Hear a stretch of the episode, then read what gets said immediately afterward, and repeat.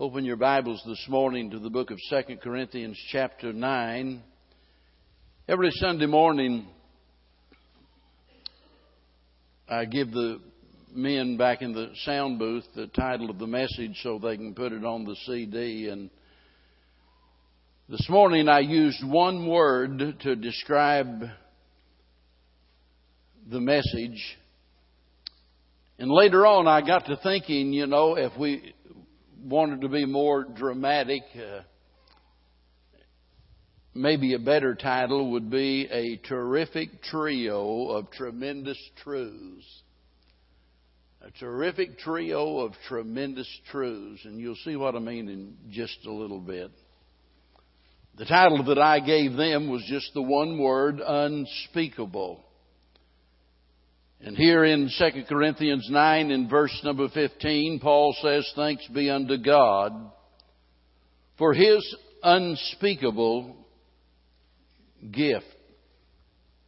You know, there are some things that are just simply indescribable, breathtaking beyond description.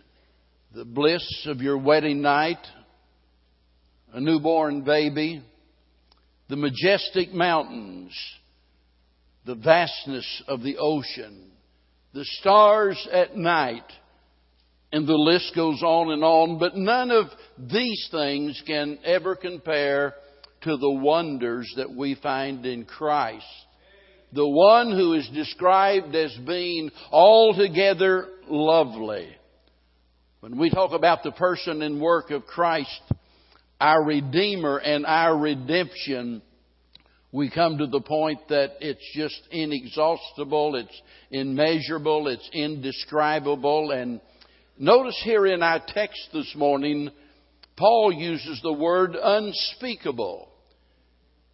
And that English word unspeakable is used three times in the Bible, and uh, and we're going to look at each one of those instances, and that's why I said at the beginning this is a terrific trio of tremendous truths.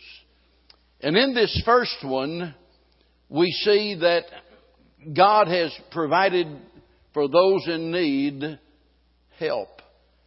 Thanks be unto God for His unspeakable gift. Now, when we think about the gift of God, why we often refer to it as salvation or eternal life. The gift of God is eternal life. But understand that eternal life is not in a plan, it's not in a program, it's in a person. And that person is Jesus Christ. So we're talking about Christ. And by the way, He is the very help that mankind needed. When we were lost and undone, when we were helpless, without God in this world, God provided help in the person of Christ. And when Paul speaks of this, he says it's just unspeakable. And I can think of at least three reasons why he might have said that. It's unspeakable in its design. In other words, Christ is the gift that meets our deepest needs, and there is no other gift to compare to the Lord Jesus Christ in its very design, because way back yonder, somewhere in eternity past, there in the eternal council halls of God, God with His great wisdom and awesome love already realized exactly, precisely what man would do. And he had a plan way back there. Before we were ever created, he knew exactly what was going to happen. And he, back there, predetermined that Christ would be the help that fallen humanity needed. So, it's unspeakable in its design, but not only that, it's unspeakable in its dimensions. Because the Bible says God so loved the world, and we think about the fact that Christ died for all. The writer in Hebrews said he tasted death for every man. So there's not a person on the face of the earth that can say that God has failed to provide the help that I need. I'm so glad that we are not among those who believe, for whatever warped reason, that God only died for a few select elect that He decided upon without any choice on our part. God so loved the world and Jesus tasted death for every man. So whenever you, whenever you think about that, you think about in the very dimensions and the distribution of this gift, it is absolutely amazing. An old writer by the name of Alexander Smiley, spelled smelly, literally, many, many years ago, he said Jesus baffles computation. He is far reaching and so wide. I cannot describe His breadth. He meets all of the requirements of my many-sided nature. Body, mind, memory, imagination, conscience, will, heart. I cannot estimate the length from eternity past. He loved me, and through eternity future, His love will last without end and without change. I cannot fathom His depth. He fathoms my, my sharpest sorrow, my bitterest agony, my fiercest temptation, my foulest sin. I cannot scale His height. He transforms me into His own holy likeness and will soon bring me into His presence up and up to the heart and to the house of the Father. Boy, he hit the nail on the head. Amen. And that was his way of saying that when we think about Christ, when we think about the help that we have in the Son of God, it's something that we can not only not understand, we can't even begin to explain it. This is indescribable. But that's just one part of this trio of tremendous truths. Not only do we find help, but also we find hope. Turn to chapter 12 of this same letter, 2 Corinthians 12, verse number 4. Many of you will recognize this as being Paul's experience as he relates the fact that he knew a man 14 years before that had been caught up into the third heaven. I have no doubt but what Paul is speaking about himself, but out of the depths of his humility, he refers to himself as just a man that he knew. Whether in the body or out of the body, he says, I could not tell. And there, there in that experience of being caught up into heaven, he says, how that he was caught up into paradise and heard unspeakable words which it is not lawful for a man to utter. This is Paul's explanation of his experience when he was caught up into the third heaven. And, and what he saw and what he heard was beyond description. Now keep in mind, we're talking about Paul, a man who is actually a gifted orator if he chooses to use that ability. He's a man with a brilliant mind, a good education, a man who had the gift of tongues. That is, he's able to speak in other languages not formally acquired. That if the occasion arose that God would enable him to speak in some language that he knew absolutely nothing about. But of this experience, he has to describe it as being something simply unspeakable. Some fellow here in this area and I, and I know, no doubt, and I'm not trying to embarrass anybody, but uh, some fellow wrote a book about an experience that he had died and go to heaven and came back and wrote a book about it. And in fact, different people have asked me if I've read it and if I would read it, and my answer in both cases was no, I haven't. No, I won't, because I don't believe it. Paul was caught up in the third heaven, and what he saw there was something that was absolutely unspeakable. He didn't come back and write a book about it. And I believe whatever heaven is like, that it is beyond anything that we can put in words. Brother Nolan sings a song, Heaven is better than this. And that is exactly right because nothing here on earth can compare with what awaits us there. He said in 1 Corinthians 2 and verse number 9, I have not seen, nor hath ear heard, neither hath it entered into the heart of man the things which God hath prepared for them that love Him. In other words, it's beyond our imagination. And, and I always think about that song. Bev said she wants the song sung at her funeral, I Can Only Imagine. Well, I don't know how else to say it, right? I, I can only imagine, and you can stretch your imagination to infinite proportions, and still you can never really capture all of what heaven is like because heaven is better than this or anything that we can imagine. And, and we can thank God because of the gift of the Lord Jesus Christ that provides us the help that we need, that now we have the hope of heaven in our heart. And having the assurance of heaven changes the way we view everything else in this life. We live every day knowing the best is always yet to come.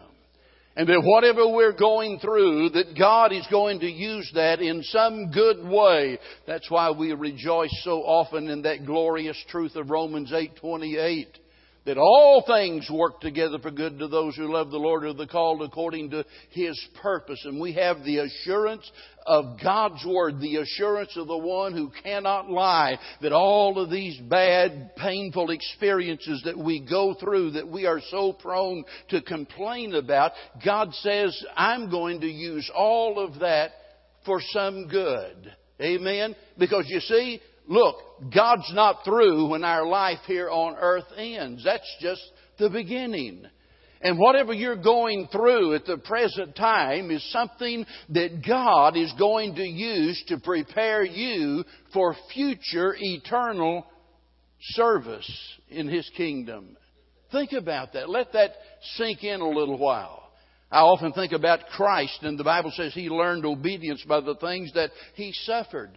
Well, Jesus didn't have to learn obedience in the sense that, that he needed to learn to obey God. That's not the point at all. He lived a life of perfect obedience. He never sinned. He never violated one commandment in any way whatsoever. He was the only perfect man that ever lived.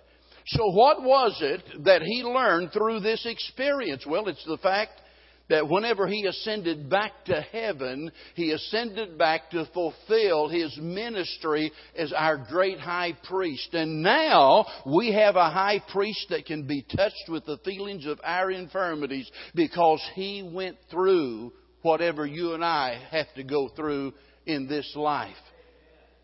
I, mean, how else could he be touched with the feelings of our infirmities unless he had been through that?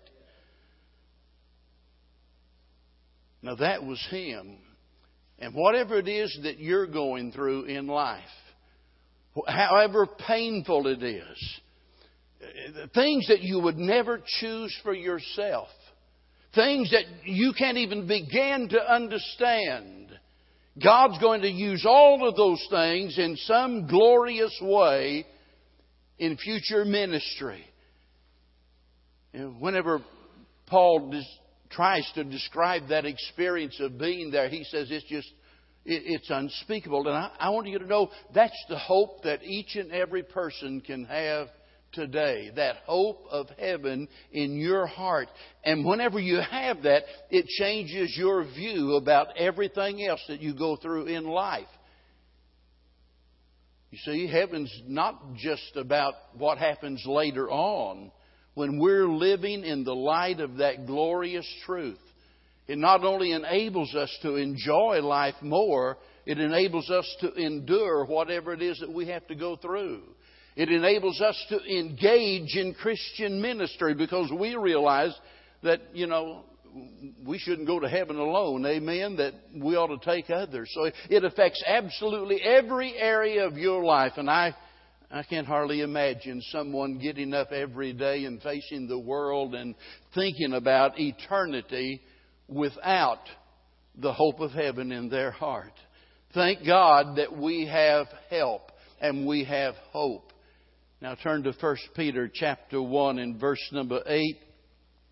And here in verse number 8, we see the third time this word unspeakable is used. 1 Peter 1 and verse 8 whom having not seen, ye love. Speaking of Christ, of course. We haven't seen Christ, but he says we love him, in whom though now ye see him not, yet believing, ye rejoice with joy unspeakable and full of glory. Notice the word joy there. That speaks about an inner gladness. It speaks about delight or rejoicing. And, this word is different than the word happiness because happiness depends on happenings. Joy depends on Jesus. But I use the word happiness here in the outline because of the fact that if you have joy, you'll be happy regardless of circumstances. Somebody says, well, you know, if, if, if I could just get rid of this, or if I could just get that, then I'd be happy. But if you just get a good dose of joy, you'll be happy all of the time, regardless of the circumstances. Now, we might not be pleased with all of the circumstances in life, but we can have pleasure in spite of those circumstances. I don't think anybody here would enjoy a good migraine headache, uh, but I don't think anybody here would enjoy getting the news from the doctor when you have cancer or heart disease or some diagnosis like that. We wouldn't enjoy that. We wouldn't take pleasure in that, but thank God we can have pleasure. We can enjoy life in spite of all of those things, regardless. There is happiness. And notice he says it is a joy that is unspeakable. Something you can't describe. Something the world can't explain.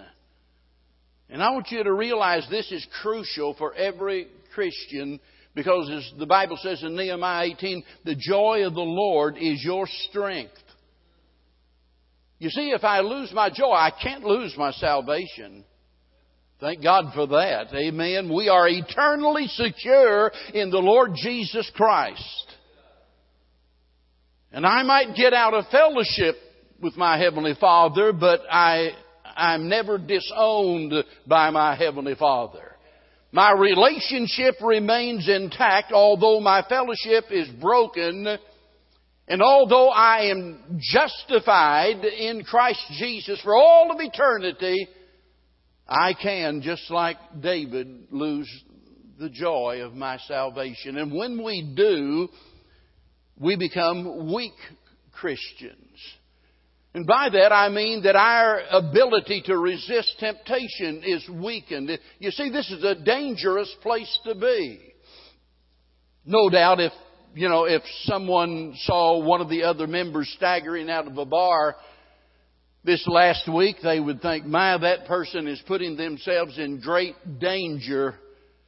If you saw one, someone smoking a joint, you would think to yourself, you know, if they're really saved, they're headed for trouble. And these are things, you know, that Christians shouldn't do.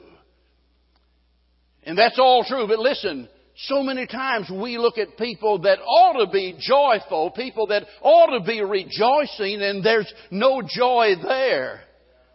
And, and I tell you, I, I've got to, I've got to wonder about what's wrong with people like that, because there's some reason when joy is absent in a Christian life, there's some reason for it.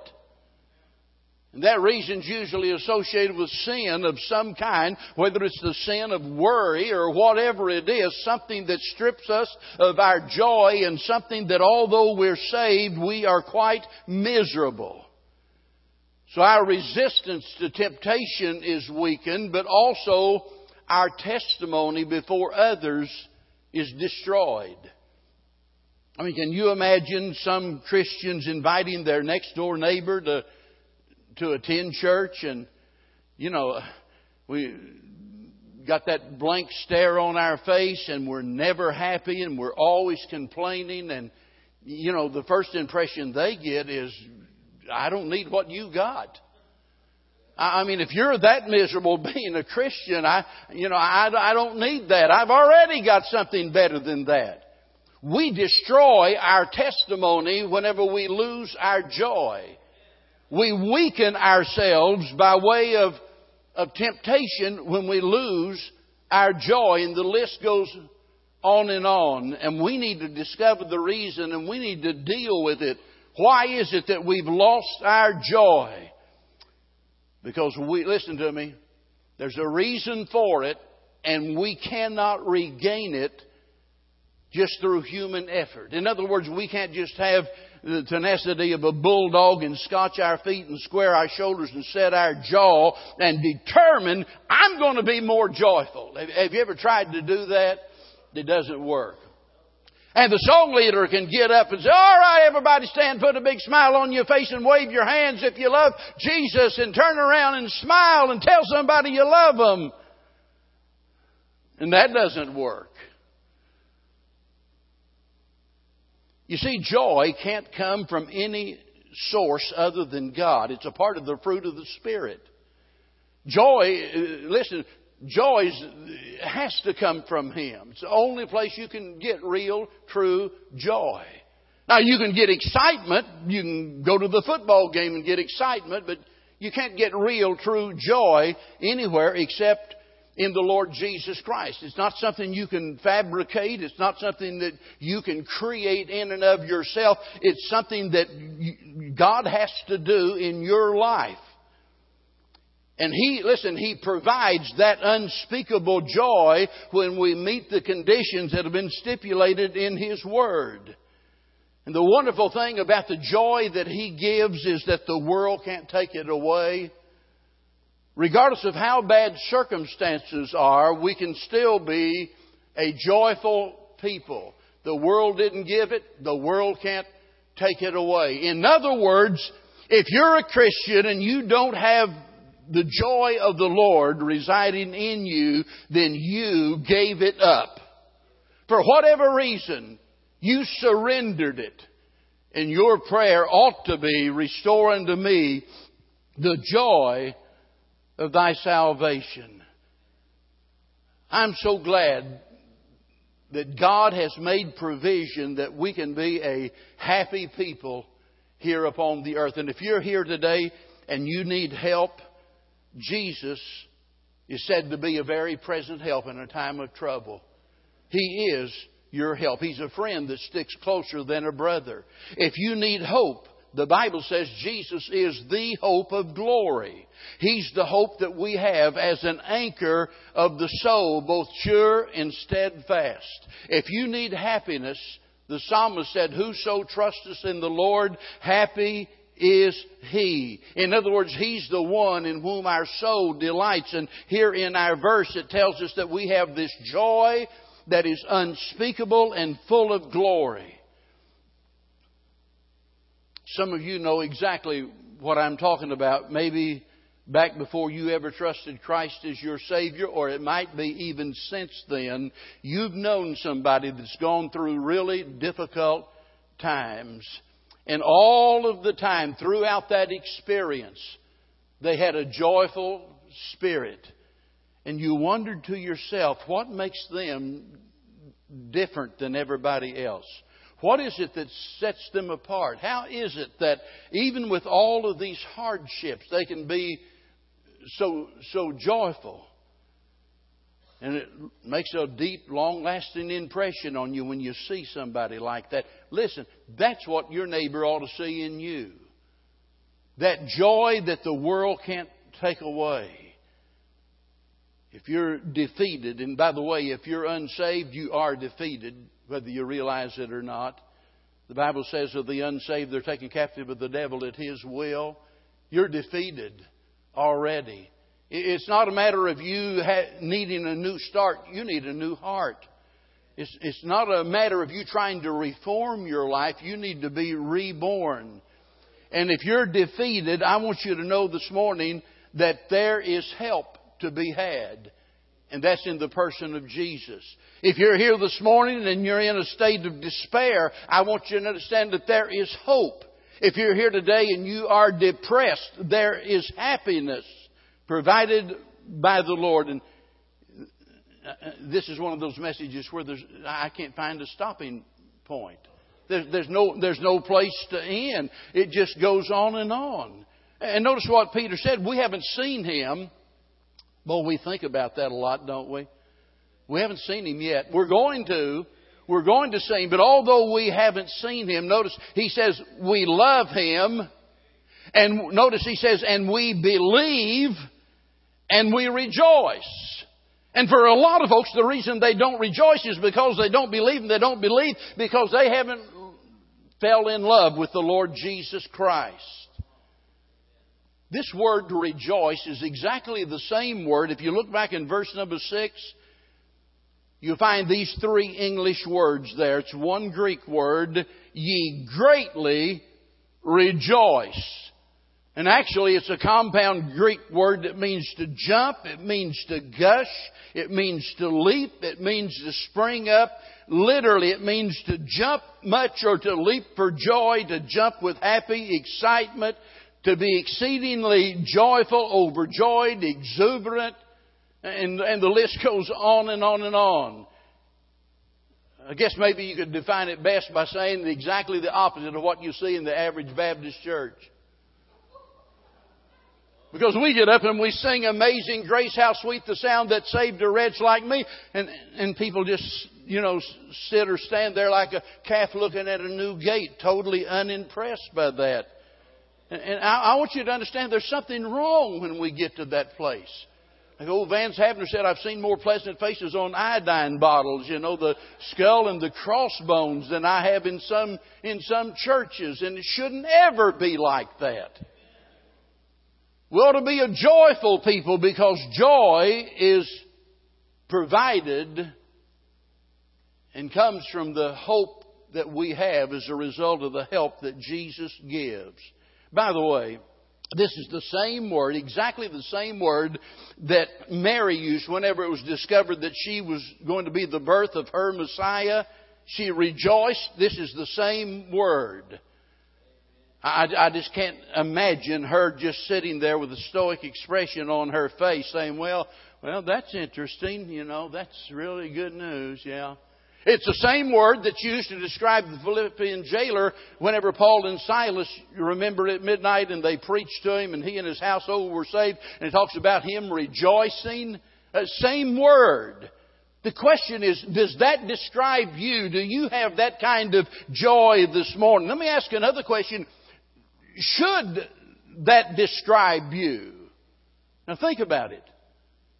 Well, the answer is obvious. Sure, it ought to describe every Christian. And that raises another question. Then why doesn't it describe every Christian? And maybe the most important question is what are we going to do about it? When we've lost that joy, as Vance Havner, I believe it was, said, we've lost the wonder. When we get out of touch with heavenly things, when we lose the wonder of the one who is altogether lovely, the fairest of 10,000, the lily of the valley, the bright and the morning star, when we lose the wonder of the Lord Jesus Christ, all of a sudden we find ourselves without any joy in this old sinful world. The only hope, folks, for a happy life comes from God through the person of Jesus Christ as long as you're in this world, you're not going to be able to escape suffering. Regardless of how godly you are, how rich you are, how good you are, you're going to suffer. We all do. Man that's born of a woman is a few days and full of trouble, the Bible says. You can't escape it, but I promise you, you can endure it. The grace of God is sufficient to enable us to endure whatever it is that we're, we're brought face to face with.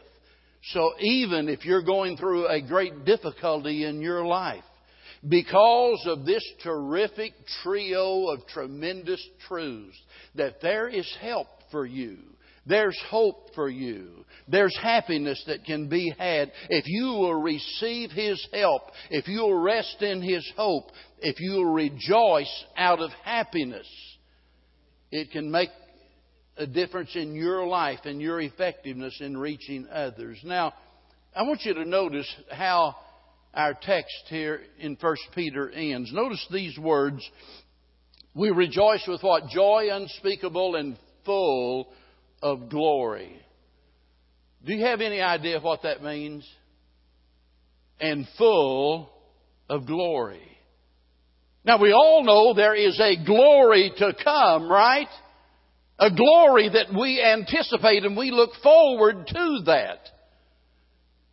But here he's speaking about the present, not the prospect. Notice the word now in that verse. He's talking about present tense. He's talking about where we are right here in this ugly, nasty, difficult world that we live in. We rejoice with joy unspeakable and full of glory. So this is a present experience. It's not a prospective expectation that we have. And he tells us that we have inexpressible joy. It's, it's unspeakable. A joy that's beyond anything the world can understand or explain. An immeasurable glory. It's joy unspeakable, and notice it's full of glory. If, you just summed all of that up in one, one little short phrase, it would be this a little bit of heaven on earth. We're headed for glory. Amen. We're headed for glory. We anticipate that.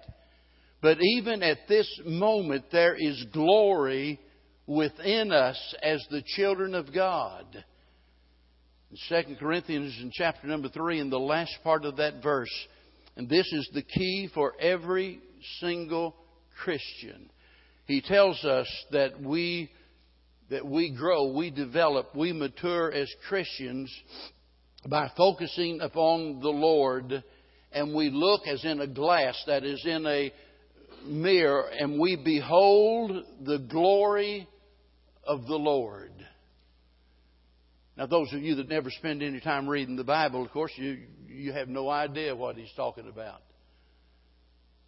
But every one of us, every single day, ought to saturate our soul in the Word of God that we keep looking unto Jesus, the author and the finisher of our faith. That regardless of our circumstances, that we consider Him who endured hard trials and the cross at Calvary for our sake. And as we do, as we behold His glory, the Bible says we are changed from glory to glory. Again, this is all what's happening now, not later.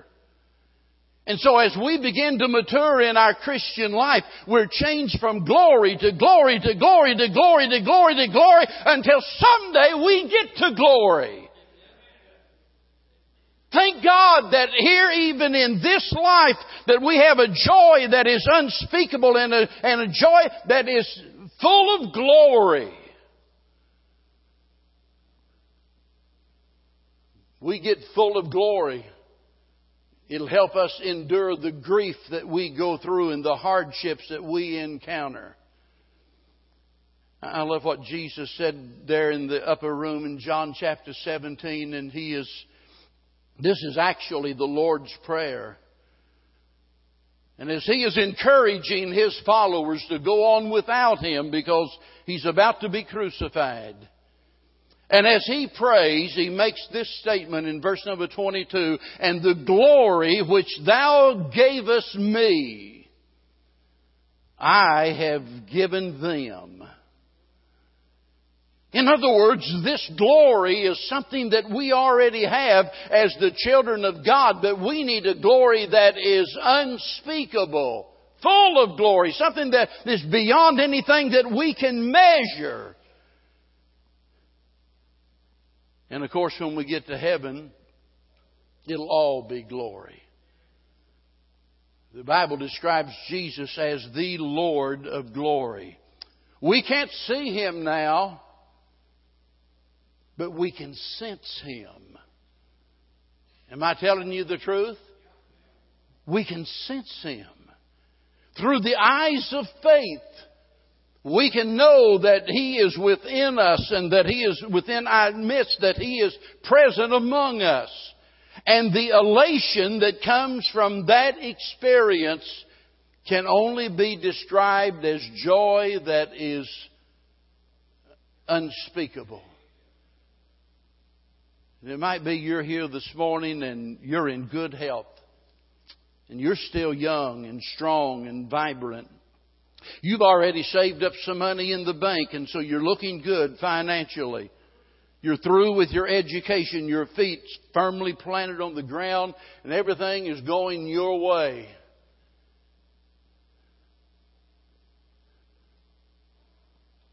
And yet, when it gets down to the most basic fundamental needs of a person's life, those are all missing. And I want you to understand that there's hope this morning. There's hope because God provided you help. Thanks be unto God for His unspeakable gift. There is help for you. If you die and go to hell, you'll have to step over the shed blood of the Lord Jesus Christ to get there. God's not willing that any should perish, but that all should come to repentance. Jesus died for you. And as a result of that, He wants you to live every day with this unspeakable hope of heaven in your heart and a happiness that is beyond anything that anyone can explain. And what I want you to see, even with you thinking that everything is on a firm foundation, if these things are missing in your life, it's not. And you need to deal with that this morning. Just like I've been talking to the Christians, if joy is absent, there's something wrong in your life. I mean, something seriously wrong in your life. And I don't know why folks won't get honest about it because everybody else knows. It's not like you're hiding the fact that you don't have any joy. Everybody that knows you knows that you just act like you're miserable all the time. And you need to deal with that. It's not only hurting you, it's hurting everybody you come in contact with. And if you've lost the joy of your salvation, I'll tell you what, I, would plant my face before the throne of God this morning. I wouldn't leave this building until He gave it back to me. You're not going to be able to survive out here in this dog eat dog world without the joy of the Lord. There's no reason for you to go another day without it.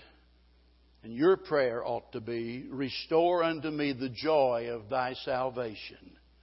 And if you're here and you've never received his salvation, that's your first order of business. Would you trust him this morning? He came and provided help for you as a gift. Thanks be unto God for his unspeakable gift. You can't earn it, it's a gift. You have to receive it. If you haven't, would you this morning, while we stand as we sing here in just a little while and extend this invitation to you? Maybe you're thinking, well, preacher, I've got so many questions. There's so much that I don't understand. And I just need somebody to take, take the Bible and take me by the hand and just show me more clearly than what you've been able to explain. Well, if you come, I promise you we'll do just that. Because you're not going to get saved just walking down the aisle and muttering a prayer Salvation comes as a result of you knowing that you are a sinner in need of salvation, that Jesus Christ is God in the flesh and He loved you and died for you. He paid your sin debt, and if you will, by faith, receive Him, you can be born again. It's, not any more complicated than that, but it's indescribable, unspeakable. Would you receive that gift this morning? While we sing together, you come.